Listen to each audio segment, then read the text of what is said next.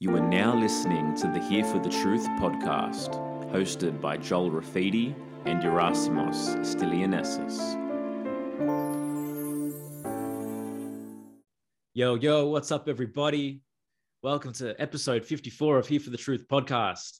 Um, this one was an absolute classic episode, a classic chat, which we recorded yesterday with our good friend Alex Hickman. We were on his podcast, Project Sovereign, a couple weeks ago. Um, Alex is a very knowledgeable guy. He's he read 81 books last year. He's been on Unslaved, the platform hosted by our friends Michael Tsarion and David Whitehead, where Yerasimos and I first met. And this was just a great conversation. Um, if you guys haven't checked it out yet, head to hereforthetruth.com. Our website is now live. We would appreciate you guys um, subscribing, grabbing the merch discount, and joining our newsletter because we have lots of exciting things coming. We're building new learning pathways and new avenues for you guys to be here for the truth and to really explore what that actually means in a deeper and more profound way. Um, enjoy this episode. Here's Alex now. Peace. Alex Hickman, former professional football player, retired at 23 through chronic injury, began studying the body and holistic well-being through the CHEK Institute studied multiple spiritual and mystical traditions from across the world psychology, philosophy, occultism, alternative history. At the same time period, he began investing in real estate. He bought and sold millions of pounds worth over the last eight years. Now, along with his investing ventures, he writes and creates other content that he shares online as a personal brand. His midterm vision is to build a sovereign, decentralized online community, which is laying the foundation nations for by building the personal brand. I also he also works with people in the coaching capacity, integrating different maps of consciousness, modalities, and radical honesty. Sorry, I was trying to convert that into third person in real time. It's okay, man. Yeah, yeah. Alex, brother, welcome to Here for the Truth. Thank you. Thanks for having me on. I really appreciate it. Oh, it's absolute yeah. pleasure. For those that are listening and don't know, we were on Alex's platform, Project Sovereign, a couple of weeks back. Um, so looking forward to this one. Alex is a very interesting guy who's gone down a bunch of different paths. Just to begin, as always, Alex, can you give us a brief history of the major rites of passages that brought you to pretty much where you are now? Uh, yeah, sure. Um, so I was a, as I met, you mentioned there, Joel, I was a, a professional sportsman here in the UK. so I don't know what it's like in the countries you, you guys are at, but it's like every young lad's dream to to play professional sports and everything. And uh, and you know, in all fairness, I made I was 16, signed a professional contract. Uh, over here in the UK, football is the sport. I think it's uh, you, you, guys call it soccer, I think, but it's football over here. Yeah. And that's everybody's dream, you know.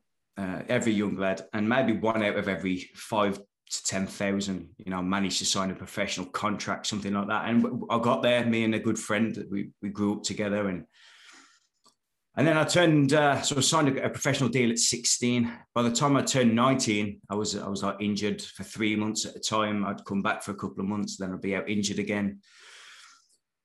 And then, you know, life sort of threw a few curveballs. And by the age of 23, I'd fallen out of the professional game and uh, my body just couldn't handle playing anymore, really. So uh, that was probably what you, you you've called there a rites of passage. Yeah, uh, life put that in the way, and uh, I had no choice but to to go inside a little bit and and contemplate what all this was about, because my whole entire life would you know had been revolved around being this professional footballer and. Uh, and that got took away through through some of my own faults and, and through uh, you know fate, if you like, and luck. And uh, mate, within a week, I had picked up a couple of books, and it just completely changed my outlook on life. I was reading um, some of the, the, the Eastern texts. Within a year, I had read like the Bhagavad Gita and um, the Vedas and you know the Quran and all this stuff. And this was like within 12 months, I'd read all this. I was like, man, what have I been doing for 23 years? You know, it was just, uh, I've been just lost in this whirlpool of noise. Mm. And then, um, so that was uh, seven or eight years ago now. And, and ever since then, I've been, on an entrepreneurial venture, I think you'd label it as. I've, I've bought and sold millions of pounds worth of property. Um, I've trained other people to do the same thing. I've worked for organisations and uh, on how to how to do what I'm doing. Um, I now use like a fund in a way. I, I, use other people's capital and grow their capital um, for them. So I do that as, as like a worldly project mm-hmm. and worldly venture. Um, but that you know that's just uh, I could lose all that tomorrow and there wouldn't really anything be lost. Do you know what I mean? So that's me up to this point, bro. Hmm.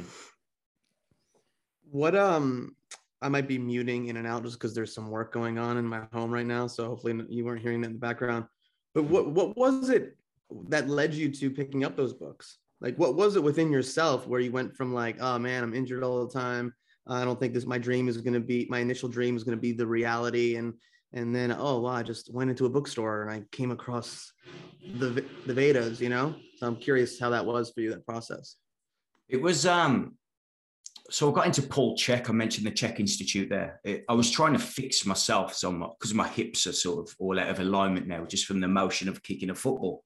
My groin and my hips and uh, my, my flexors and everything. So I was trying to fix that. Um, and I was doing that probably towards, as I knew the end was coming, I was trying to fix it to maintain that um, profession. Yep. And that was when I come across, so it moved towards holistic well-being, holistic health, and moving the body differently to what the, the chiropractors and the doctors and everything were telling me. So it was probably more uh, thinking about it to do with the, the holistic physical body, the well-being of that. And then I fell into the Chek Institute. I did a few courses on there, started a, a well-being business, uh, personal training. I ended up, uh, I rented a space in this gym and I ended up uh, being the best selling personal trainer that they'd ever had in this one gym locally. And that was more to do with sales than it was to do with uh, than what I knew, to be honest. There were smarter people than me in that gym. It was just how I could communicate properly.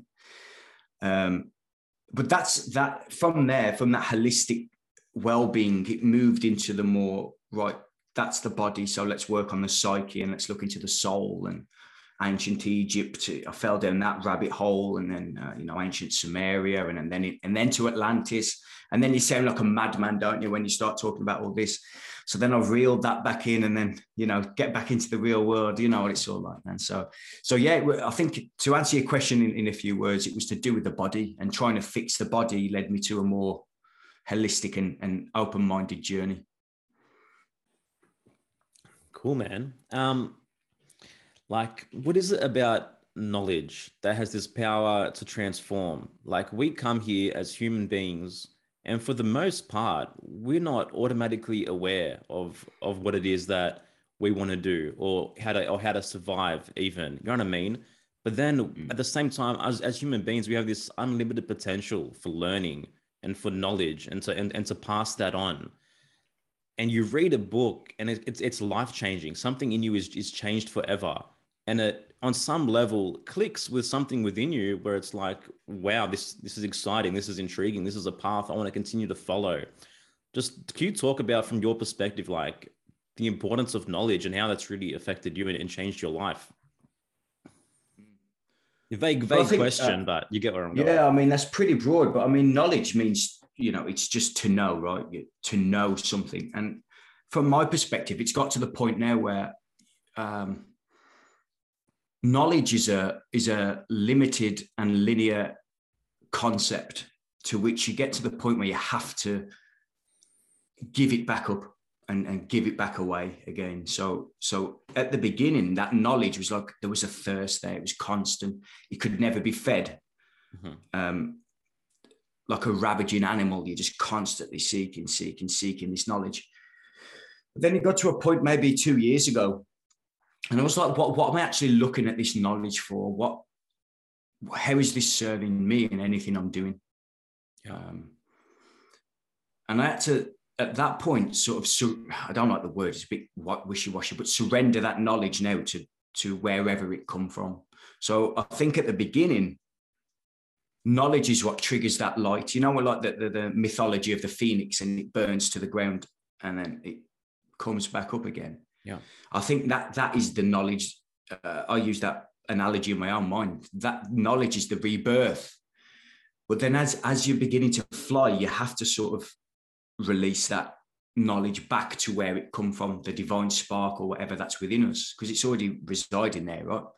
Yeah. You have to release it again to, to find that peace. Otherwise, you're just seeking knowledge for knowledge's sake, which is, you know, wisdom for wisdom's sake is, is obviously better than wisdom to manipulate people.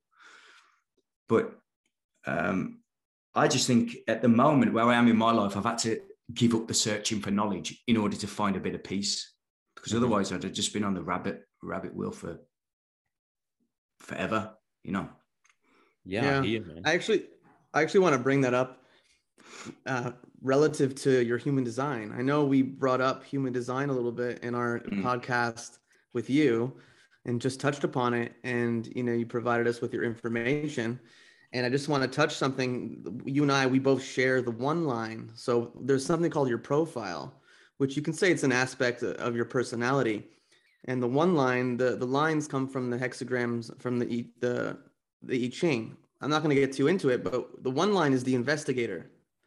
Okay, so the the investigator, the one that seeks to build a foundation of knowledge, but it actually comes. There's an inherent like insecurity uh, in the one line, and so we seek that knowledge. We want to build that foundation. Now you have the three line associated with the one. Now the three is all about learning through trial and error, through bumping into things, to taking in knowledge and learning, and then ultimately through that process of gaining knowledge, going down these rabbit holes, feeling a secure foundation, figuring out what works, what doesn't work for you, and then bringing that out to the world and offering wisdom because you've been through the journey and you've gone down the rabbit holes and you figured out what worked, what didn't work in your own process, and that's that's a way for you to lead and guide and give that back. So I just wanted to mirror that back to you in terms of how that shows up, and and I relate to that in a certain way. You know, we we have a different overall profile, but we share the one line. So um, it doesn't surprise me, and it also doesn't surprise me that in one of your recent podcasts on your page, you said you read 81 books last year. Yeah. you know, so that's that's pretty incredible. I, I I would love to take a survey of seven billion people, or however many billion people are on this planet right now, and been like, out of you seven billion, how many of you read 81 or more books last year? And I would have to say that number is probably very small. Would you agree? Yeah, I'd say so. But but you know what? The like I don't wear that with a badge of honor. It's that's um that I read books now to um to create uh, what's known as a second brain. So everything is I don't store that. Nothing I read is now stored. Everything goes straight out onto like a note-taking system. That's like a neural network online, an app. So whenever I want to write articles or write things, I've got everything written down already from these, from my own mind that I've took from these books. So a lot of everything I read now, I don't store. It's purposely put out so that I can write things. Okay. So you create your own your own database based on notes. Basically, yeah, Right. yeah. It's called the, the Zettelkasten system. It's called. I got that from a guy. uh, Go on, bro. No, no, you know, you go, you go, Wasn't it? You continue. I got it from I got it from a guy off YouTube, uh, and he was like a very average guy, who um, he wrote books on so many different topics, like thirty different topics in his life. And I thought, well, how, how in God's name is he doing that?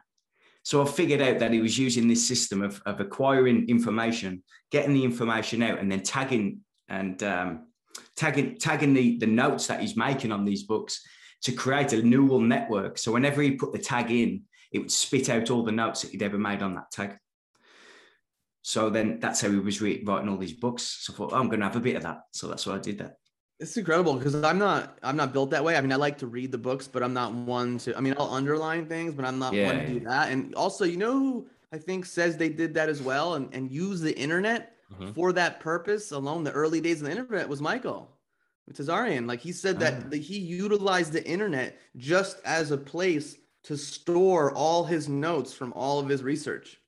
So I find that If you read Michael's articles now, shock he's been brought up, by the way, so early. But, but Wait, wait, what did you the- say? I didn't. I missed that. I said, shock he's been brought up so early. Oh yeah, exactly. if you read Michael's articles, you can see um, that all those are notes that he's took from a while ago that he's then put in and, and wrote around his notes. Yeah. That's why he can get so much content out. Yeah, I mean, it seems like a great system. I don't think my brain and my mind is built that way, but for people No. who uh, um, it is, and that's their way of doing things, it's incredible. Mm. That's my nerdy side. Great. Yeah, absolutely. Um, all right, I want to talk about something here. I want to talk about because all right, so you you began on the eastern side of things, perhaps more in the realm of of of, of, of mysticism, and obviously you've had a bit of a transformation since then. Um, what is how can how can I ask this question? Hmm. So Eastern philosophies can kind of correlate with New Age material in, in a little bit of the way where we kind of leave consciousness at the door. We, we, we, we present this idea that perhaps no mind might be the best way for, for man to live. Um, what are your what are your thoughts on that? Did you ever go through a period of such where it was almost, almost like all I need to do is cultivate stillness in my life? Um, and uh, yeah, Yeah, I think it's important there to to understand why Mhm. the Eastern philosophies go down the path of complete stillness, and the Western civilization tends to go down the path of of motion, if you like, stillness and motion. yeah, And I think it's important to to understand that they're both actually trying to get to the same place, in my view, by utilizing different methods to get there. So the stillness principle, um, if you look at the work of Walter Russell as an example, is the still point in the middle is where all creation manifestation comes from. You got the electromagnetic spectrum and you know the center point, the fulcrum at the top. Uh, that is the still point. If we take that as what Eastern philosophy is is essentially saying, they're actually not too far away from the Western idea that motion. Um, that, I mean, most people don't even think about this, do they? They just get on with their lives. So to say Western philosophy, it's actually the thinkers that that Yep. think this stuff up. The Western the Western thinkers are more to do with the individual. The Eastern thinkers are more to do with the collective, right? I, I merely think it's the electromagnetic spectrum playing itself out in civilization. I don't think there is anything right or wrong. And we have to have the synthesis of the two in order to even exist. We wouldn't be able to exist. We wouldn't have that motion. We wouldn't have that uh, vibratory uh, happening if we didn't have them. So, in terms of the Eastern philosophy, I think it plays an enormous role. Um, not so much in the New Agey sit and think about money type, but in the sense that we've all probably experienced it here. If you can still your mind and still your entire being, it is complete bliss. We probably all had it at some time. Mhm. Then you the question arises: Why are we constantly seeking bliss? For what purpose is that bliss? Are we escaping reality? A bit of a Gnostic principle. And the and the West, I could suggest, well, you're out there, you've got no introspection and no contemplative reality whatsoever. All you're trying to do is fight with reality and control reality, and hence the destruction of the natural world is through the destruction of our inner being. I could suggest the West is a poison in that sense, Mhm. but then we have created arguably the best society that exists. So I don't know the answer to the question, but I don't think you can have one without the other because that's just a polarized duality we're living in. Yeah. It reminds me of, you mean the the archetypal symbol of the lemniscate or the infinity symbol, where there's motion, you come back to the still point, right? And then and then Mhm. motion again. And I, it's kind of interesting how you've um, brought up that you mean potentially this is just that that that plurality, um, that polarity expressing itself through civilization with the stillness and the motion. It's definitely interesting to consider, but I think the problem is is actually human understanding, right? Because humans by nature they they want answers they want one model that works for their life that they can apply and, and stick by um, so they kind of say they're drawn to to, to the Eastern philosophies or or, or or the New Age material, then they think that they can apply this throughout their entire life as a consistent modality um, in order to to live their best life. When really, I think what you're hinting at, which I agree with, is that both are absolutely necessary um, in order to experience a life well lived, um, for sure. But we need to drop, but we need to drop belief systems. Yeah. But fucking belief systems are the fucking problem. You Yeah. believe you're in, you, you follow Eastern philosophy, or you believe you're a follower of Western philosophy. You're a believer of none. You're a liver of none if you just believe in.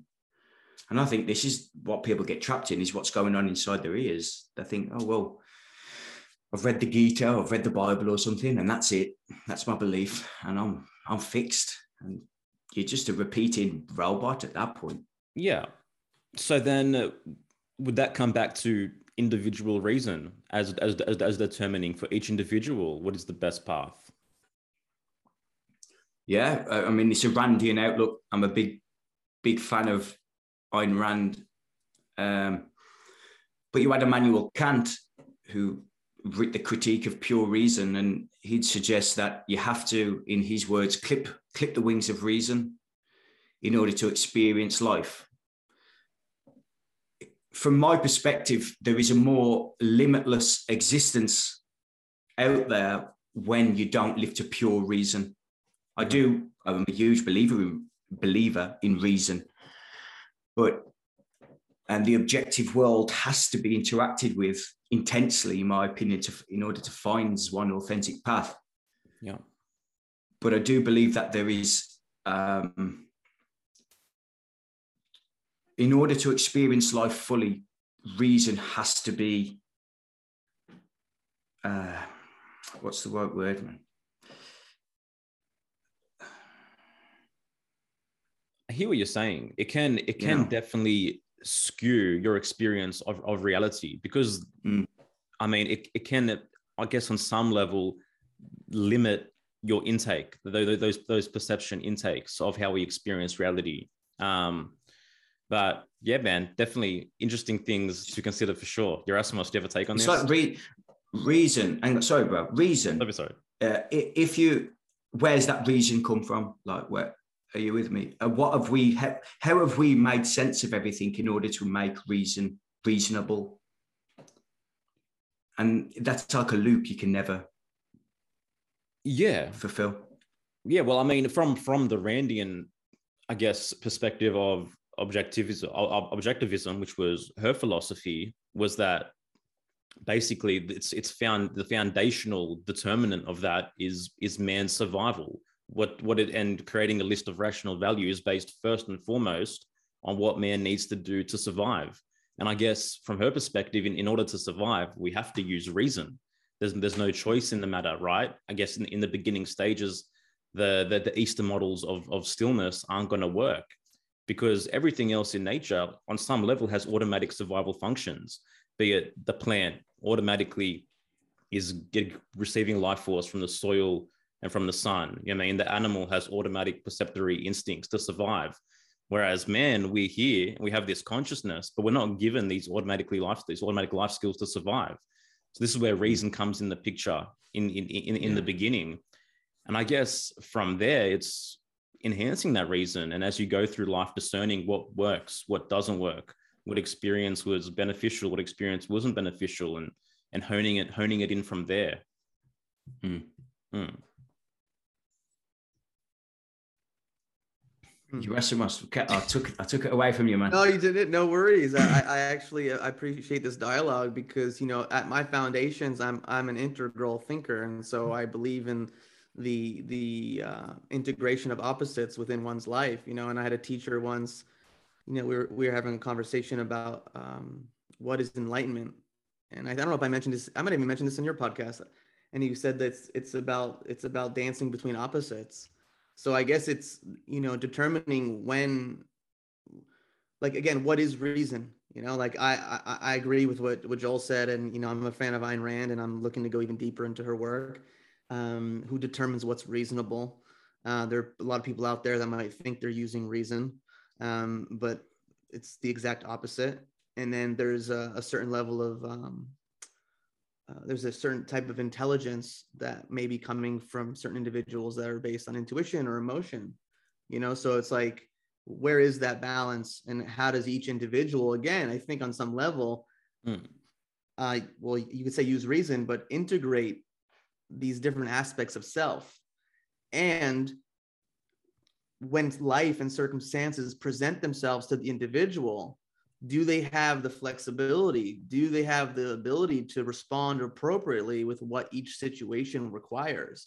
And this is why i think like the more expanded a, a person's consciousness is the, the more parts of themselves they have access to that, that they have the ability to be more successful in life um, think of it as like the conductor in an orchestra.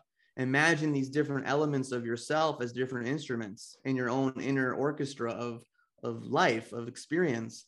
And then you have a center point that you can you can choose like how you're being in a given situation. Now reason comes in here because there's a certain level of knowledge and understanding and introspection and and thinking and and, and at the same time knowing yourself on a, on another level you know maybe through points of stillness you know points of stillness and then tapping into certain emotions or feelings or or other states that uh, that are different. I don't know if this is making sense, but I'm just trying to go with this Mhm. conversation that we have. Is that we're, we're asking questions? Yeah. Do we have all the answers? Like I don't want to sit here and say I now have the answer to everything, and I think it's uh it's a little bit more fluid, and I like to think I'm a reasonable man, and I I value reason and using reason, and I think something we're missing in the world today. If we look out into the world, we're looking at a society that's been highly collectivized. You know, a society that has, let's say, maybe ignored the process of of using re- using reason and critical thinking critical analysis to come to their own conclusions and instead has been absorbed by this this thing you know this group think this crowd mind so um yeah i don't know it's interesting to talk about and think about I mean, the, the, a question I'd ask it with to do with reason, if you live a life Hmm. purely by reason, is where where does the idea of mythology and symbolism sit with that? Yeah. Yeah. It's it, it, You know, you know, like the Jungian idea of and the uh, hero's journey type ideas. Uh, but Joseph just not Campbell. come down to you mean individual reason and individual discernment if those if those ideas have been beneficially applicable to the individual then that that affects their reason right? So for mm-hmm. example in my life i found profound benefit from mythology. I found profound benefit from divination from tarot from astrology. Would rand be into divination right? That's that's that's that's an interesting question there. But personally No, it's a I've- fair point, man. Personally Mm. I've, I've found resonance in that. I've i've yielded benefit and i've to me i've changed beneficially as as a result of that. So then does that become integrated into my individual reason? You know what i mean? As as, as part of my life. And Yerasimos asked the question what is what is reason right? And then i guess rand would say that reason is based on morality. And according to her she would say that morality is objective. So there is kind of a constant guide as to reason. And that objective morality to her was based on what i mentioned earlier being man needs to survive first and foremost.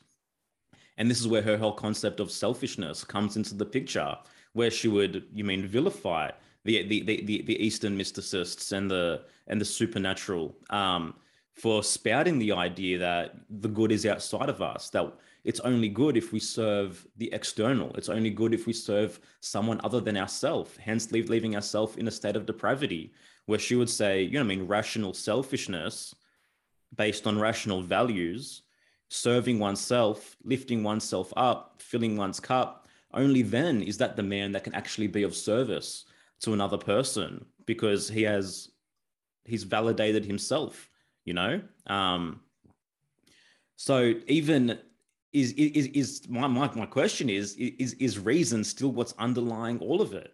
You know what i mean? Like at, at, at the end of the day i don't know. I mean, if, if, if we suggest that um, survival is the, Mm, if we suggest that survival is then actually it's the fear of death that's driving everything, which is what reason must be built on. But or is it built on reality i mean existence is a fact right a equals a the reality is We that think we need so, to huh? survive yeah yeah so? Yeah, Matt, Matt, we don't. I have no idea. And this is where you asked the question about knowledge. It's like it's never ending, Yeah. is it? So it's great, love and it's it. a lot of mental masturbation. It's fantastic, Yeah. but reality is like that. It all has to just float away, doesn't it? And then just reality is as reality is, and that's it. Everything else is a system of belief, and, and that's, definitely. That's definitely, definitely. Yeah. But what, what, what it comes I, back Ayn to- Rand would probably slap my face, but what it comes back to is the question like you know what i mean with existence being the state that it is you as a human being here on earth right Mm. what is the how do you, what is what is the most right what is the best way to, to move forward you know what is and that's i guess that's that's the question that she's proliferating there. But for example i mean i know you're you're you're big in in in, in the in the in the wealth game um as well you know? And so for example the whole idea of accumulating wealth would be considered a very selfish idea to to someone coming from from a biblical perspective right? But how does that we, we need money in reality we need money you know what i mean but these ideas around money these ideas around wealth is actually what's keeping the collective in my opinion as a collective as a, a- as a herd in, in in a lowered state so then does one use reason to be like, hey, I'm here as a human being. I need to be productive and I need to earn money. And if I've got guilt around earning money, how is that a beneficial way to live my life? When the fact of the matter is, that's actually the state of the majority of the collective that's bought into these ideas, I believe. Real quickly, I want to add something there. Hmm. Like we need money. I agree. And then I all of a sudden the thought of some badass dude who lives in the woods, who can hunt, who can build, who could do all these things and live on his own. Now he may not have money, but then is he going to be solo, like just in the woods by himself? Or if there's a community, will there be a bartering system? And then bartering is that like money in that system? You know, is that considered money? Anyways, I don't know. We're just going on a, a lot of different uh, tangents here, but But that, so so so to align Yeah. with uh, what Joel's saying there, that's probably uh, doing what the individual wants to do it, to his highest values, and that would be, I'd suggest, would be a selfish move. In Randian terms, Mhm. for him to do that would be a selfish act because that's what he wants to do with his life. Whether he serves other people or not is up to him. I, I tend to agree with that. I think uh, the virtue of selfishness, I think, is one of the most underrated books I think I've ever read in my life. To be honest. Yeah. Yeah, that's it. That's it. Yeah, man. Yeah. So uh, listen, I'm not. I don't knock this. I, I think objectivism and that, that it holds a lot of value for people. A lot. Uh, the the world could do with more of that type of philosophy, in my opinion, right now. Um, You're right, man. You're right, and it's a it's it's it's it's a it's a balance, and at the same time, you can't go to extremes. But I think simply based on the state that the we, we you mean not that there's a collective brain or a Mm. collective consciousness, but when you when you look out there to the masses, I think this is this is the balance that kind of needs to be filled a little bit, mm, um, for sure. And to answer your question, Yerasimos, the man living in the woods, sure, he's he's basically a trader. He's using money. He's being productive. He's uh, he's creating value, and he's he's trading it as as as in the form of money. But if he was to produce and then to say, "Oh shit, I'm just going to give this all away," I mean, I, I feel guilty about trading this value for value. Mhm. Then what kind of life is he going to live? He's going to live in a state of resentment at the end of the day. Mhm. But this is this is this this is the premise of, of collectivism, is that they have this altruistic morality, which says that you know what I mean. It's only good if it's for someone else, but they can't they can't accept it or negate it. So that they live in this weird limbo state of guilt where they have this moral, this morality where they know it doesn't serve them on any level, but all of a sudden they feel guilty about rejecting it altogether. And this this is this is why we don't have empowered individuals that everyone's just in this limbo, this limbic state of vacill of vacillating of shit, man. I don't know what to do. Alex, When in doubt, get the JAB because it's for the greater good. Okay. When in doubt. yeah. Klaus Schwab and Autodor. yeah. Uh, no, this is a good conversation, a good discussion between three minds, and I, I appreciate it. Um, You know what? Uh, Let me just add one thing before please, we close up on this. bit. please. of, of course, we could keep going. Yeah. yeah, I don't know. How, I don't know. your ages, but I, I, don't. You don't look old enough to have gone through the like uh, Ronald Reagan and uh, Maggie Thatcher in the UK era, early I'm, 80s. I'm 41, so I was born in 1980. So, but yes, you- I was, you would- I was you'd kid never- during those years. Yeah, yeah, yeah, yeah. So you wouldn't really know, I suppose, really know. Like, Tell us. I was born in 91, right? So I never had that uh, experience, but it seems to me that there's been a rejection by the millennial generation of the parents that grew up. Um, you know, they went through that era in the mid in the, their 20s and 30s. And the rebellion is the collectivism. It's showing up as the swing. So you had Reagan and, and Thatcher who were just deregulated everything. Wall Street completely deregulated, and it's a complete free for all. And it looks now like just a complete rejection of that and just an over the top swing the other way. Hmm. And I can see it in the near future, especially with the crypto markets and everything, as that evolves, probably just going to go the other way again. Is it just a pendulum that's going to keep going? And when you separate yourself off that pendulum and Hmm. just live a life of, you know, having a bit of humor with it all and taking the making fun of people and because they're lost on this what the Buddhists would call wheel of samsara. They're just lost on it. I mean, crack on for me. I don't, I'm not here to save anyone, whatever. You know, Yeah. Yeah. I just I think we're going back the other way. We, we, we've gone through this collective state. It's going to take a big, big um, shake up. If you imagine, like, you know, when you're cooking and you like sieve away all the stuff and the waters, the water goes through. I think a lot of that's happening right now, and I'm a bit of a pessimist naturally, um, but I, I think we'll come out the other side. To be fair. Well, that was the a good segue because that was the question I was gonna jump into before you just gave your last point here, which I appreciate. But like, where do you see society going?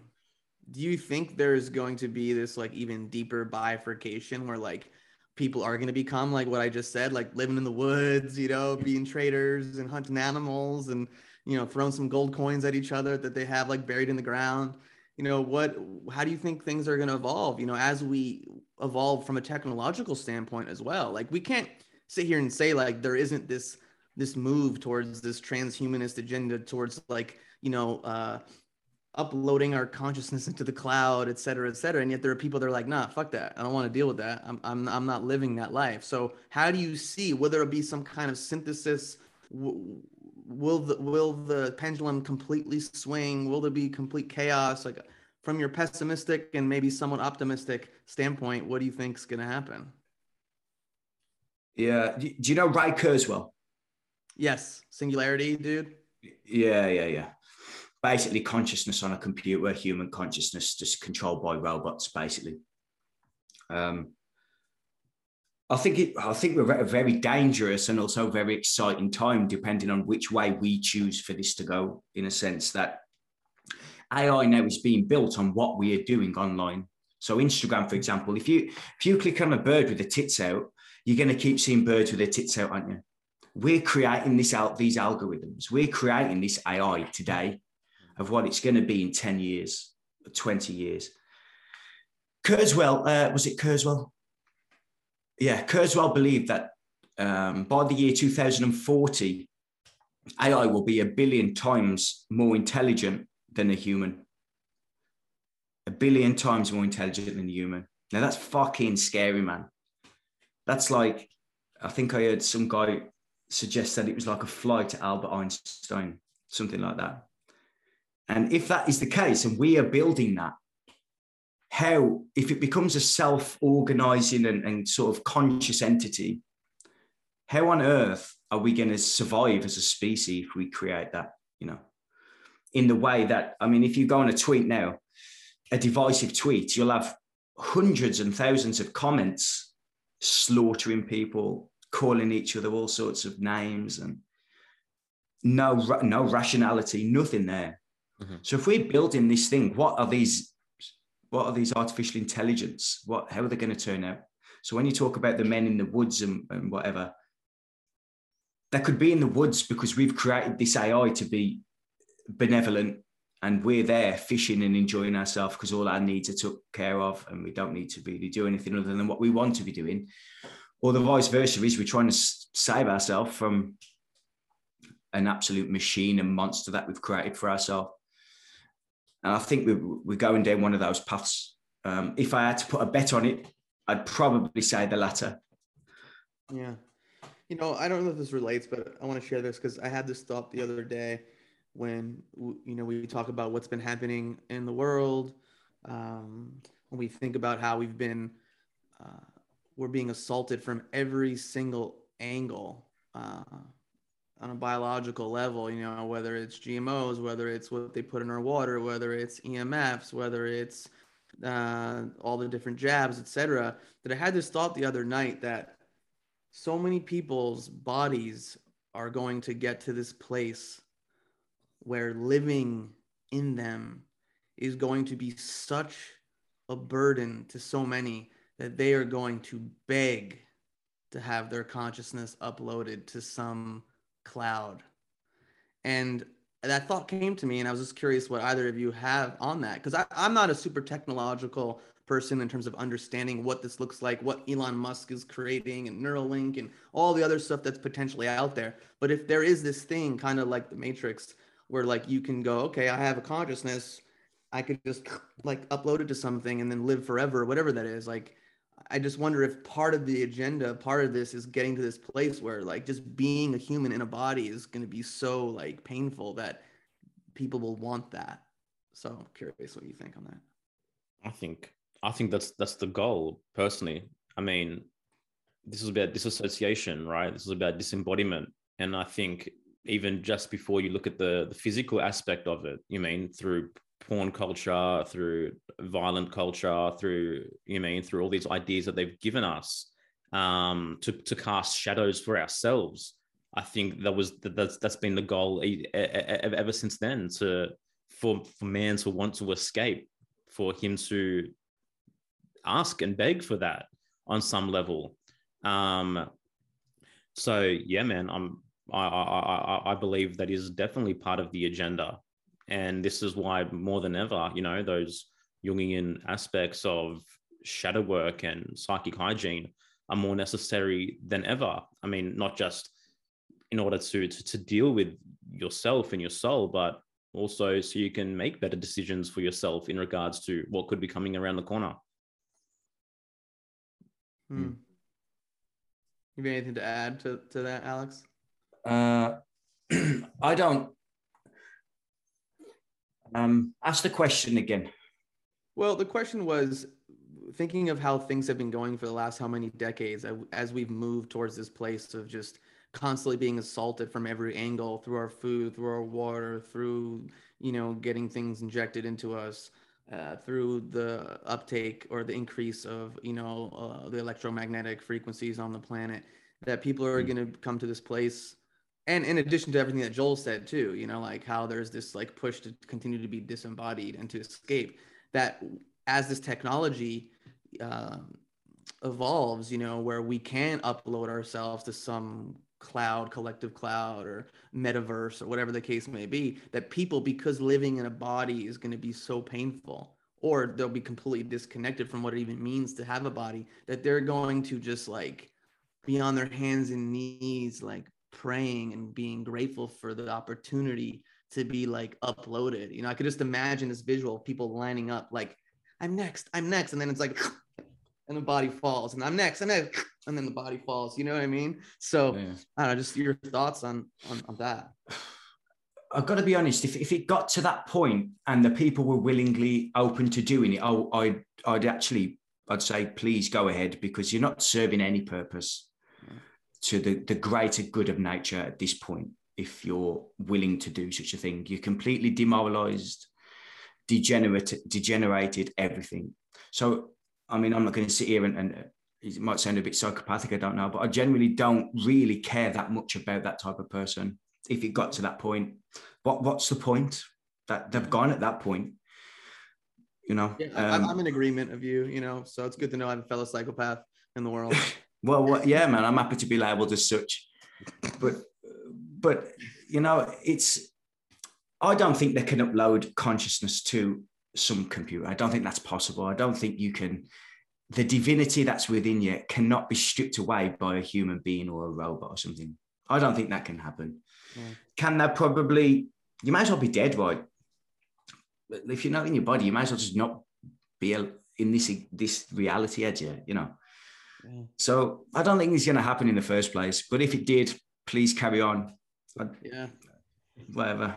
This whole virtual reality and like, I mean, I've never even experienced that in this metaverse thing. Like, it's such so trippy to me. Someone sent me something on Instagram the other day, and I don't know if it was a joke, but they like opened a door and they walked in on like it was like their grandma who had who had who had like the metaverse. It, it was like performing fellatio uh, you know, on and it was like, and then she like got caught, and then I don't know if it was fake, but like, but then that just makes me think that you're gonna be these people who are gonna be having these like pseudo experiences. Um, it's such a trip and I'm, you know a mind yeah. mind. Come on, man! Is yeah. the entire purpose is to negate reality, is to negate existence, is to for you to be fully convinced that it's too difficult to be a real human being in a real world. So you're gonna beg to the AI god, you know? And I mean, that's, that's that, that, that's what this is. The whole thing is the, the light at the end of the tunnel probably is that VR. You mean the shining light of the freaking UV at the end of the day, man. Like, who knows all these different programs that they've downloaded that, that we've, that we've, we've, we've taken on, you know, I mean, as a means to escape. Um, yeah. uh, you know, the, the, supernatural could merely be a super pseudonym for the AI at the end of the day. Um, look, look into Shane's work, bro. Shane, Shane, Shane Bales is a friend of ours who's been on here. Um, mm Illuminati bloodline, and he thinks that we're in the seventh repetition of some AI cycle already. Like there's so many different. So what's like, that? So go through that. So basically, he believes that we we already in a simulation. We're already in a simulation. That we're in the, we're in a repetition of a, of a pre-recorded program, just in different contexts, already taking place. He thinks that we literally are plugged in already. That we are in those the the hubs. So what would, would the programming um, would the programming allow him to figure it out?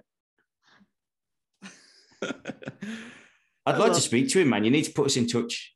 Yeah, yeah. Well, we, we can uh, we, we can come back here, the four of us, and have the discussion. Yeah, again. man, that would be good. That'd yeah, be good. definitely. I will put you in touch. Definitely, man. He'd be a great. To be fair, the, the seven cycles, the seven cycles thing is is um, I think that more, from my perspective, aligns more with the yuga cycles and everything. To be honest, like uh, Helena Blavatsky's stuff.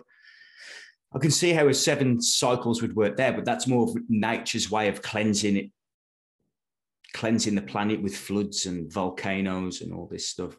Yeah, I'll give this to you and for anyone listening, watch Requiem for a Machine by The Ruiner on YouTube. The Ruiner is Shane's channel, and the series are called Requiem for a Machine. If you want your mind to be blown, and you'll probably walk away pretty apathetic about the world, but check that out and shout out. And he said he's an, an, an Illuminati bloodline. Is that what he says? Yeah, dude. What episode is he? Episode 13. Episode 13, like 13 of You for the Truth. yeah. If you want the backstory on Shane. Stuff. We didn't get so deep into specifics, but general. But um yeah. And again, just want to say too, like you could walk away with a, you know, apathy, but to be human and going back to the the opposites we talked about is to have the capacity to take in this information but then to also hold the other side to not let that overtake you and bring you into this dark hole a, a dark deep hole of depression and like what's the point and nihilism? And it's just like also like fuck that could be a thing. And i'm an individual that has reason exactly. healthy emotional faculties. What will i do? What will i create? How will i be? How will i do my part in creating the world that i want for myself? And then so i can feel like i'm a good a good human being that's that's happy with his choices. And then through that process if other people are inspired that's a good thing Anyways, I, I what's the it. point in? Well, what's the point in fucking reason? If the AI gods are gonna fucking kill us all anyway, there's no point. We might as well just go and live a hedonistic life. Yes, I don't know. I don't. I'm, we're just having. Let's just go. I don't know. Yeah, but then, know. but then, then, then, then, then Rand would say, "How the fuck are any of you idiots buying into any of that? How is that any part of existence or your reality? Use your reason to shut it down, yeah. right? Yeah, exactly, exactly you know like i have yeah. yet to be honest everything we just said it's not like i have evidence that i'm in a pod like hovering around planet earth you know and that you know like i have no evidence of that so i'm gonna just live my life you know as best as i can i love these conversations Um, okay, I want to pivot here. Okay. And Joel, if you if you want, if you don't think we should, let me know. But I want to pivot because it's it's your uh, an area of expertise around like wealth building and and finance and crypto and stock market, whatever. I don't know exactly. Cap- capitalism. Yeah, capitalism. There you go, capitalism. H- how do you see? Like, there's been a recent crash in the crypto world. You know, how do you see that evolving? Do you think that's part of the whole matrix of control that like people are gonna like have all their money in crypto and then they're gonna take out the grid and everyone's money's gonna disappear? Like, what what do you think is the future from a financial standpoint? And what can an individual do to position accordingly to protect themselves or to build wealth? I know it's a general question, but I think that's something. If there's if there's one thing I'm hearing, like not even whispers, but people really talking about, and these even people who maybe aren't even going down some of these rabbit holes, they sense something's off, and they're like, okay, do I buy gold? Do I buy silver? Do I get into crypto? Do I take all my money out of the stock market? Do I dig a six foot six hole in my backyard and just throw everything in there? Like, what do you think needs to be done? What do you think is going to happen? Uh, what would you recommend? And again, you know, you, no one's going to hold you to it if they follow your advice and they end up broke in two weeks. Like, just what are your thoughts? uh, well, the, the financial world runs very, very deep in in the control mechanisms and the infrastructures that we've got. A lot of people's uh, slavery is boils down to the financial system, and that's sort of why I went into it. To be honest, uh, I've just launched something called Thinking Wealth, and it's a bit of a marketing ploy in the sense that we we we we bringing people in on the premise that they're going to maintain their wealth. The reality is that we're showing them what's really happening, and you need to take ownership of your own shit because there's some there's a storm brewing. But you can't sell that very much because people don't really buy that. They want to make money. Mm-hmm. So if you we need to understand that anything with a title is a trust agreement. Banks don't lend money, they don't lend a fucking thing, and they never have. We don't borrow money. There's not a person on this planet in debt. And that's what people can't grasp. They can't grasp that debt doesn't exist. This is why it's called a credit card and not a debt card. Why isn't it called a debt card? You're not in debt, you're in credit. Mortgages, the word mortgage means death grip in French, mordir, and gauge to gauge, grip, death grip. It's it's a very, very deep topic. And um, all they've got to do right now, as we sit here, is raise interest rates. Just one point, just raise it by 1% and the repossession rates across the Western world will go through the roof. People will be losing their houses. The governments won't be able to afford the debt from the central banking system. It's not really debt, but they'd call it debt. Um, and it's a wealth grab. That's all it is. It's just human ignorance from the, the, the powers that shouldn't be. And uh, this is why the, the banks, if you, I don't know what's like in the US, but over here in the UK, Lloyd's Bank have gone into so called private property rentals now, and they're buying huge amounts of UK property. The banks are, um, and that's what's coming. That that's there's a storm brewing, a huge storm, and I don't think we've seen the start of it. I'm in the crypto market as a as a bet against financial system, not because I think it's it's any more safe than the stock market. I don't think it's any more safe than the stock market. It's just for me an insurance hedge against the Federal Reserve, the central bank, the European Central Bank. Um, that's what it is. But essentially, it stems down to trusts and equity. And if you don't, it's, I mean, it, you spend hours talking about it, but it's, uh, you have three sides of a trust. You have a beneficiary, a settlor, and a trustee. And you are the beneficiary of every single so called loan that you take out you go into a bank and you say, I want to borrow $100,000, pounds, whatever. And you go, uh, yep, you sign that piece of paper. The minute you sign that piece of paper, you are the beneficiary of that 100 grand. Um, but what they believe what, what they create is they misconstrue the trust agreement. So the trust is now that they are the beneficiary and you have to pay them. It's a, they flip the trust on its head, they construe it. Now you are not, you are technically the beneficiary, but the way it's structured is that you do not think you are. They've lent you money. The reality is you've created that money yourself as the beneficiary. Because if you didn't sign that piece of paper, the money didn't exist. Mm. So therefore, you've created it yourself. And what they then do is uh, it's called the security trustee. That goes on to the Securities Exchange Commission, the SEC in the US, apparently the debt gets sold. It doesn't, it just gets assigned, very different. So it gets assigned over to the SEC. Um, a security trustee has it. They receive all the, the repayments. So you notice you never make a payment, you always make a repayment because it's always been it's already been paid. And then uh, they receive all the repayments. All you're doing is repaying something that you've already created and benefited from. Um, and that's how people get trapped in 25, 30 year mortgages and if they raise interest rates, you lose your house. So it's a tragic joke, really, but we need to go back to ancient Venice. We need to go back to the Venetians in order to see how all this was set up. Mm. Well, I have to get you on in a future conversation so we can go into all of that.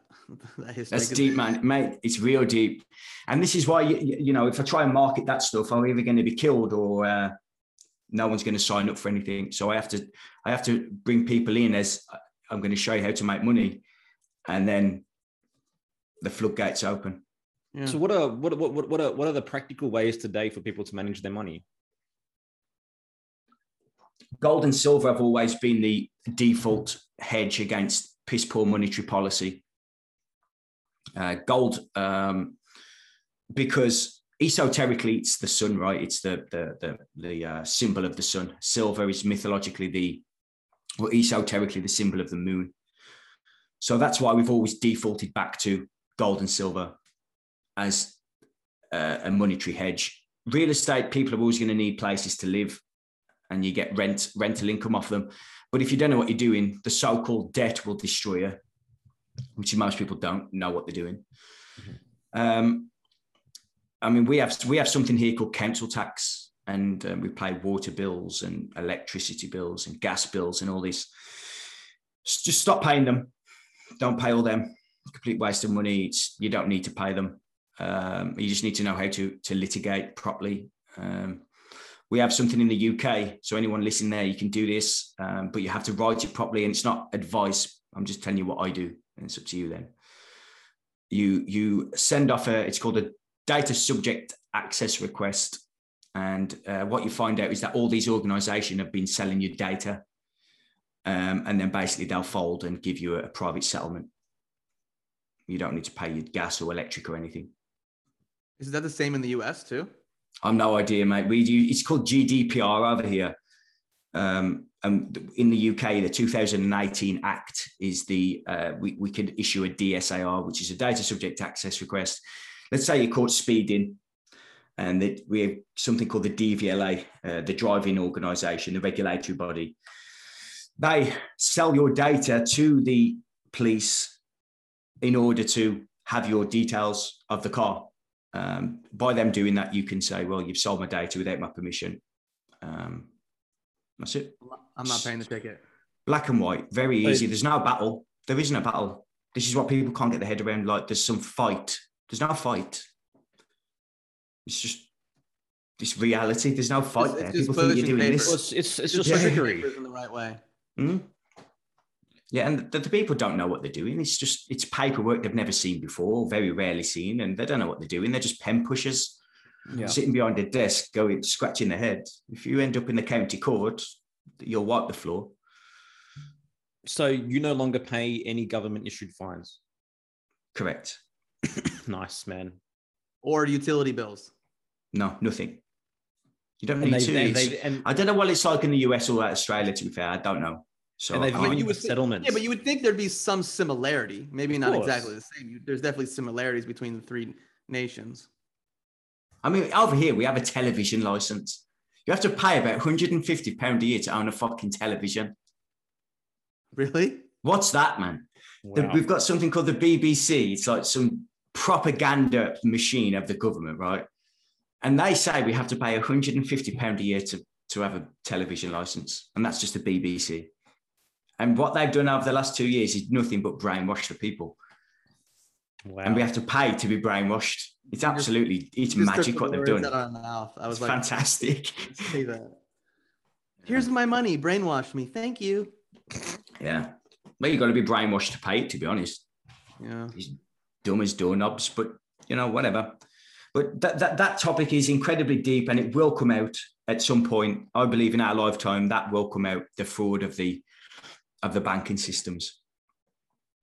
Yeah, I feel like um, people in the truth community they- they're tacitly aware of it, but there's no clarity around it. There's no clarity around what's actually going on and how to actually Mm. deal with it. So, yeah, man. I'd I mean, suggest on face if you're on Facebook, I'd suggest joining a, a Facebook group called Debtless, D E B T dash L E S S. And uh, that's the best group I've found. He was the guy who actually opened the doors for me. So I was just, uh, you know, you know, like one of those guys you mentioned. You know something's going on, but you can't quite put your finger on it, and you know, but you don't know about how to do the litigation properly. He he was the guy who taught me how to do it. And like tax, I've got to be careful what I say because if it's public, the, the the tax people. But you can. There's ways around paying tax if you you go offshore and everything. You can set all that up, and it's easy, man. People say you've got an obligation to pay tax. If you know what tax went to, you, you'd have an obligation not to pay tax. Yeah. It's they, they say, oh, we, we've got something again called the NHS, uh, uh, Nationalised Health Service. It's absolutely garbage. It's useless.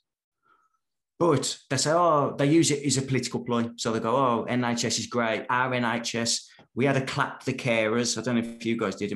They all went out on a oh. Thursday night clapping the carers. Yeah, we we we called it like the frontline workers or something like eight o'clock in the beginning of the whole, the whole scam.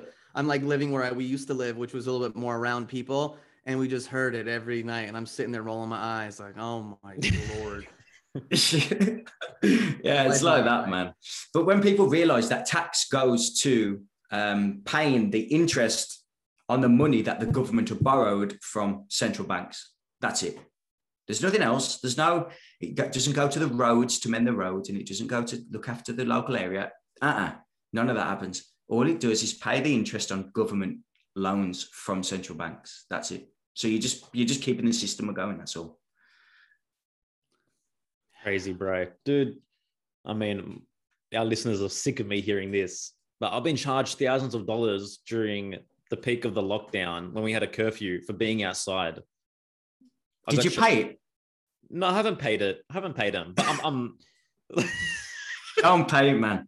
I'm not paying it, but I'm, I'm, I'm, I'm litigating properly against this. I'm paying a, I'm paying a, a lawyer, you know, oh, Okay. simply, simply out of integrity. But I'm sure there's, there's, there's deeper ways to simply not pay any of that bullshit as well. You know, Do- yeah, I mean, look on the look on the paperwork. It'll probably uh, it won't say the word. It shouldn't. I, I don't know what's like over there, so it's difficult for me to say. But there's very certain pieces of words that they'll use on the pieces of paper. And you'll, for example, in legalese, which is the language of law, it'll say things like "you must do this" and Mhm. it's mandated to do this. So people hear the word mandate and go, "It's law." yeah, it's, In legalese, mandate is a request upon a person. That's all it is. yeah, So if something gets mandated, it's merely a request.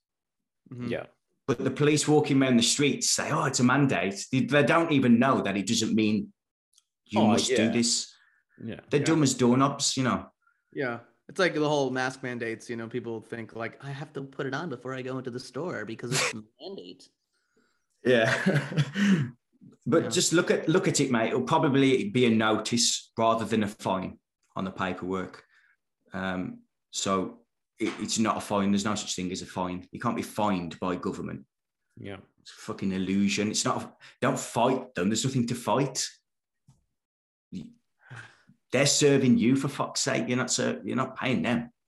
It's ridiculous, man. People, people definitely need to get their their head around the the real relationship between you and the government. You know, because that's that, that's yeah, that's that's the real mind fuck. And people talk about sovereignty, but you know, what I mean, we're still kind of living under Yeah. these these illusionary premises that you know, what I mean, the government's There's- dad. Yeah. There's so much, like you said earlier, Joel. There is a lot of confusion because you have different people talking about different things and throwing out terms like common law and maritime law and this and that, and and then teaching it in different ways. And then Yeah. people are like, you need to change your status. You can have two statuses, and a, you know, like I have yet to go down that. My wife and I haven't gone down those rabbit holes. Um, maybe potentially to our detriment at some point in the future. So it's something to think about. But I know there's this area. I think it's in Arizona it's like no man's land. Like they are all. It's like some. I forget there's a name to it, but this is sovereign. Like no cops don't go there. No one messes with it because they all know what's up. And it's this community or or I I don't know exactly what it is, but I've heard people talk about it. And like I'd be so curious to even just to roll up there and be like, "Yo, what's up, guys? How how you living?" But I hear it's like no man's land. Anyways, You'll have to let me know where that is, man. I'd like to check that out. yeah, I'll, I'll check. I'll check it out, man. I'll try to look it up and then uh, I'll send you a link. But Yeah, yeah. uh, Mate, Well, you could talk about you could talk about the law and everything, and, and you say they're common law and all this, and ninety nine percent of it is just garbage, man. And people end up in prison, and I'm not paying my council tax, and because they don't know what they're doing, they end up with massive fines, and then they end up paying the fines, and it's just not worth doing most of the time. But if you have the right people around you and you learn from the right people, as with anything in life, yeah, you realize that there is no, there is nothing to fear with it all. You know, it's just a matrix of, of paperwork and illusion. again, back to You can make a living out of it. You can make a living out of speeding, like parking on double yellow lines over here. If you get, if the DVLA will send your details off to the local councils, as soon as they do that, you can take them for five thousand pound over here. So, like every time they do it, you can make a fortune. Just keep parking there on purpose. Damn, I need a new side hustle. Yerasimos, what do you do for a living? I park on double lines, bitches. you could sell a course on that personal development course. yeah, right. Coming Uh, coming soon. coming soon. I hear for the truth. Uh, eight week program. Oh man, that's interesting stuff. But there was something Absolutely. I was gonna say, and I got sidetracked by the parking on double lines. Oh well, that's great. Uh, Alex, do you Yes, mate. think that the the war and blame on capitalism is justified by the left? no, not at all. I'm I'm very anti-left. To be fair, uh, uh, you talked about integration earlier, uh, Yerasimos, but I have I have a nasty streak in me for left-wing politics. Yeah, It just seems so anti-natural, and it, I just got an in, an innate dislike for it. And um, capitalism in its pure form, if you go back to Randian, uh, the Randian philosophy again, that's not what we've got anyway. So you can't compare what we've got here with that. No. Mhm. We've got corporatism and lobbying to to the nth degree. So that's not capitalism. Yeah. yeah, Yeah. So yeah, I do think it's unjustified. Yeah. Yeah, Yeah, for man. sure. And this is this is where like things things link in and things come together, right? Because the left is very much based on an altruistic model again, right? Which very much to me aligns with Eastern mysticism and Eastern philosophy on some level, which very much so aligns with communist ideologies, you know? And there's just this this this this thing that's that's that's taking place on some level where it's kind of like just different branches of the same basic idea. And you said it man. It is anti-life. It is it is un, un, un- unnatural on so many levels. It's the ideology of depravity. It's the ideology that you should starve yourself just proliferated under these different ideas and, the, and, the, and, and, and these different names you know? Not to say that you mean the, the right wing is the the the, the savior and you mean the, the the right path that we should all be following. But we need to wake up to what the roots of this whole left wing political sphere is it actually is. And it's at the end of the day it's it's the morality of death. It's it's that the fact that you should starve yourself that you should deplete yourself that you are not worthy on any level to receive right and this even ties back into the premise of religion that we're born sinners and that we're inherently evil and that we have to spend our entire life in atonement for this guilt, which we just somehow believe we, we're born with and, and, and, and we carry, you know? And again, you come back to the collective, they're drowning in guilt. They're, ground, they're drowning in shame simply for being themselves.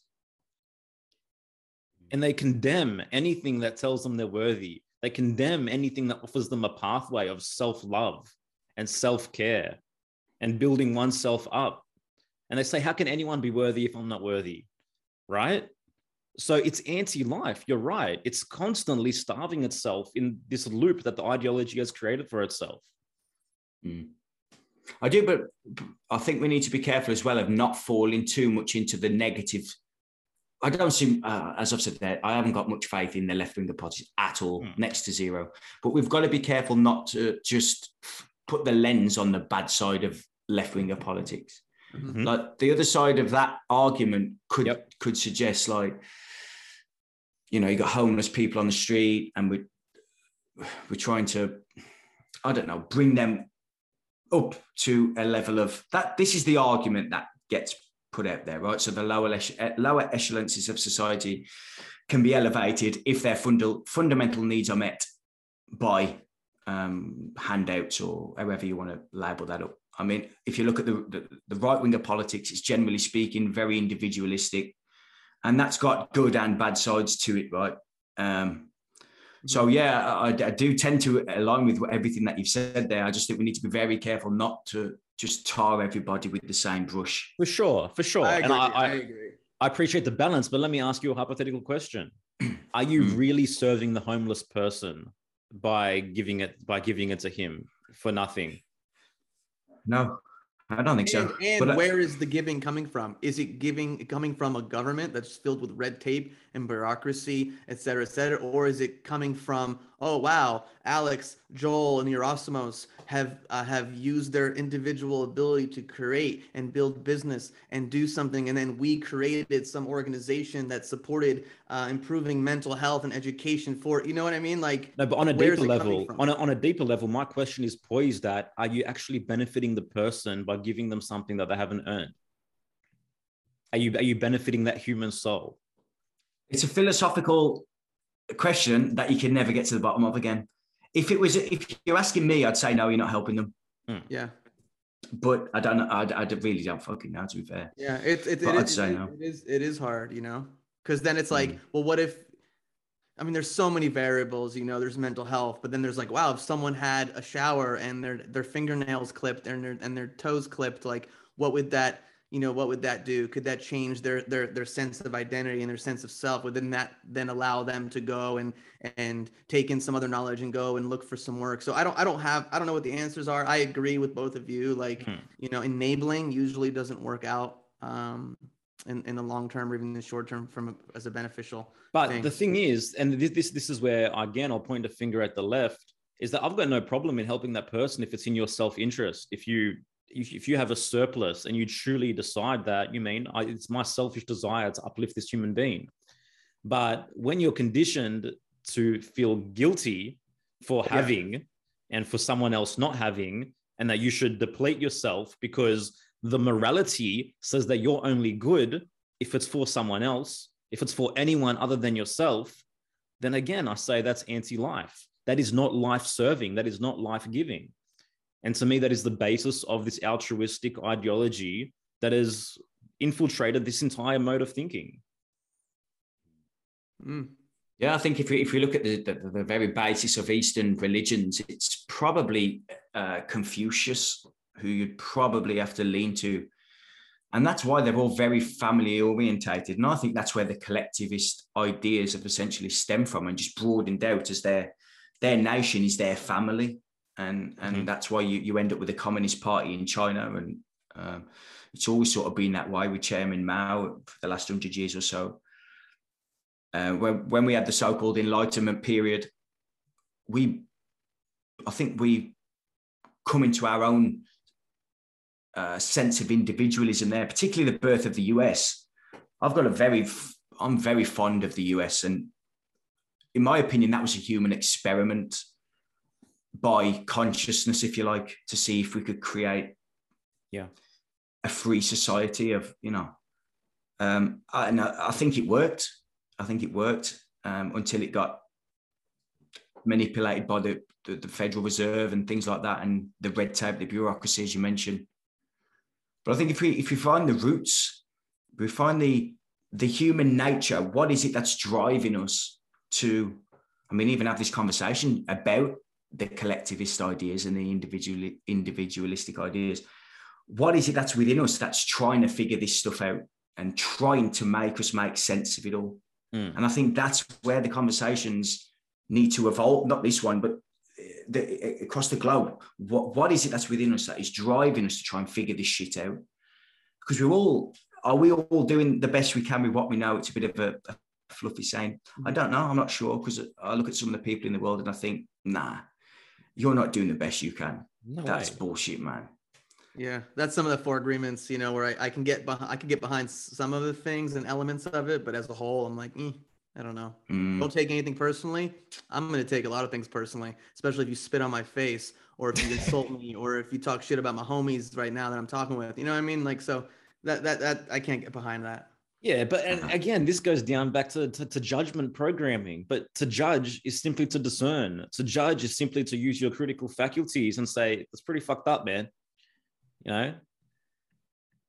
Yeah, but again, yeah, there's this this underlying guilt. Thou shall not judge. I shall not judge. I shall not point the finger at myself. Right. But at the end of the day, just love, just love, just love up on the rape, rapist and the pedophile. Love is all you Man. need. you know. Yeah. And this is where this I think they shoot themselves in the foot, man. I don't know if it's if society's been their purpose to use the left wing of politics in order to serve an agenda because it the so-called greater good that that fits so nicely with the idea of that everyone's one and we're all yeah, one exactly. family and all this shit. It's yeah. very it's easy to manipulate that idea. But again, let's come back to it there is no there's no such organism. There is no living entity that's a collective. There's no living entity of oneness. At the end of the day every time you hear the greater good or you hear oneness it's simply you serving the you serving the agenda of the individuals who exert the most influence within the collective. There's no collective good. It doesn't exist on any level. Someone is dictating what that good is. And it's usually yeah. the most vile of the lot yeah. well, the systems we've got reward psychopathy, doesn't it? it it's a, a, the top I of mean, politics. It rewards you, didn't? I mean, Edward Bernays even talked about it in his propaganda book. It's like, no, there are masses and they need to be led. And there are an elite few that know where society needs to go. And that's final. So you know what? I don't I don't even necessarily disagree with that. I don't I, I, I don't disagree with it, man. I was mentioning that to Joel yesterday. it's like people people haven't got the capacity to live their own life. Yeah. yeah. I don't know. Do you know? And it's difficult for a lot of people to comprehend. I mean, my fucking podcast called Project Sovereign, and it's like complete opposite to what I'm saying. Uh-huh. But these last two years have proved it without beyond a shadow of a doubt for me. People are so um, out of touch with nature, out of touch with their self, they have no idea about their own myth, their own personal myth, how they've got to where they've got to. They've got no idea of the future. They've got no drive, nothing, no ambition, nothing. Um, they'd rather watch Netflix or something than than read and study and do, you know, obviously every now and again. But and mm-hmm. this is why I think I'm naturally pessimistic. I think I've always had that inkling in me, and now it's just been proven to myself using my reason. It's been proven real. So yeah, good for Edward Bernays, man. And I look at the people doing this now and go, and I laugh. I just laugh. I don't. What's the point in getting angry at this? Yeah, no, I hear you, and I I agree with you too. You know, and I think even you saying like, oh, I have uh, an organization and my brand is called Project Sovereign, and I believe these thoughts. Once again, the dualistic nature of man, like the comp- compensatory nature of the human psyche. Like it's not like just because you believe one thing, then everything else is just you know disappears and isn't a reality or doesn't like live in your psyche you know it's how do you hold space for it because i agree when, when I, I even said that to you on our drop my drive back yesterday i was talking to you I, kind of kind of agree with his statement but again then who who are these people that are pulling the strings like the three of us at the top you know that that are saying that that no, I'm just saying, like I'm just saying, like the three of let's just do a hypothetical. I'm not saying we should be at the top. I'm just saying Of course that- we should, man. I'm just saying that you know you were saying earlier, like most people want to. I love you laughing right now, uh, Joel. That most people want to watch Netflix all day and watch porn all day and like not look into these books from the great masters and think and inspire introspection and be like, oh, why do I believe what I believe? Oh wow, I believe this now, and then I picked up this book and that challenged my beliefs. Most people don't want to do that, you know, and so again, you have these masses that need to be led and guided, and then you have like groups like the CFR and the Trilateral Commission and all these other, you know, think tanks and people that are like sitting in boardrooms making decisions. And then I go, okay, well, if the three of us had a boardroom and we were making some decisions, it might look a little different than the types of people like Bernays and you know the other people of that ilk, you know. So, anyways, interesting to discuss. You know Julius Evola, do you know him? No. A philosopher, early 20th century, late 19th century, I think. And he was, oh no, 20th century. He must have, um, he explained why fascism doesn't work because you, it's not fascist enough. Mm. So every fascist uh, regime that's ever took place did, fell because it wasn't fascist enough. So And it was very too much too much control to others? Yeah, yeah, basically. But if you if you look at it, it's very Platonic. It's a lot to do with Plato because he believed that philosophy kings should run societies. So that isn't that much different to fascist dictators who tyrants who believe that they are the top of society and and should be running the, the lower classes. Yeah. Um, I, I've heard I've heard worse ideas. No, of course, of course. But then again, it. no, but then again, it, go, it goes back to like who are these quote unquote elites, you know, like and what and how have they used reason to come to some understanding of how the world should be or how they should live as individuals, and then should they then like paint all of society with the brush that is representative of their views of how they see themselves and how they see nature? Again, like that's what's interesting. Who are these people at the top, the puppet, the puppet masters? You know. So what you're both saying is that people are dumb as fuck. I mean, I I would use uh, different language than what you recently used on an Instagram post, but I I I do agree, you know. Or I also feel like they've been fed Exactly. the wrong conditioning, the wrong ideologies, like these collectivistic things, these the, you know the TV. I mean, that people need to pay a license for to watch, like all these all these things. Like and this is this this is where it comes in. Can you blame them, or is it, or do you blame the kind of morality that they've been asked to follow? Because simply what we're witnessing, yeah, but what, what we're witnessing is they, they they've they've they've gone to a T. They're you mean they're they're they're not judging. They think they're sinners. They believe that good is only external to them. They believe they're not worth anything. They believe that you mean they're only helping themselves when they're helping someone else. They've they've done what you've asked them to do. And this is the result of the kind of morality that this quote unquote powers that be have required you to follow. Mm. Mm. Yeah, I look at the Roman Empire, for example. They had they had uh, what would you call them? Did their Roman leaders? Mm. I think the idea of democracy might have come around in ancient Greece, but they were still dictators, man. Like, let's not wrap it up with cotton wool. yeah, it sounds like a pretty word, you know, democracy, and you see people Ah, you yeah. know, the democratic ideas and spreading democracy, and the U.S. is dem- democratic, and I'm like, what? What are you smoking? Mm. Yeah. Yeah. That's right, man. So, Joel, do you do you not think? Do you not just uh, agree with that? What we said Which about like, um, I suppose people are dumb as fuck and they need to be led.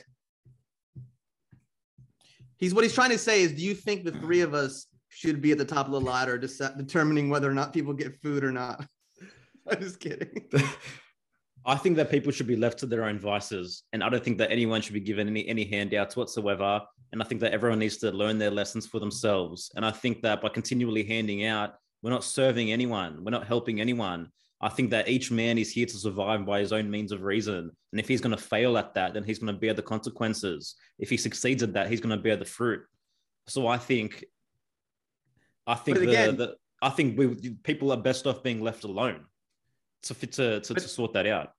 But again, that would I agree. But then again, let's say you were someone in a position of the people, uh, the person molding the minds of the masses. That would be your guiding ideology. Do you know what I mean? So it's like who? No, I, who- I, my, my, I'd, be getting out of the picture. I wouldn't. I know, I I'd get say that. No thanks. fine sure no thanks and you you would be i would say espousing these views and these ideas and like educating people because it comes down to a certain level of education. What are people being educated on? You know what is the yeah school i can I, them? I can i can i can offer education but then again i'm not forcing it. It's up to the person to use their own reason and say this makes a little bit of sense. I might want to be educated in this kind of way right? But then again that's a decision that they're making for themselves that's either benef- beneficial or not and at the end of the day they're gonna they're gonna figure it out based on using their own reason and their reason's gonna be sharpened one way or the other as as a result but the problem here, the inherent problem, the problem that we're discussing is self-responsibility at the end of the day. You know, can you be responsible for the consequences of your choices? Can you be responsible as an individual living on earth and I'm going to live or die based on my choices? As opposed to, you mean here, everyone, everyone's needs are met to the most basic level. You don't need to be responsible for anything anymore. You don't need to rise, you don't need to fall, just stay exactly where you are. mm, hail to emperor joel I'd vote for you, man.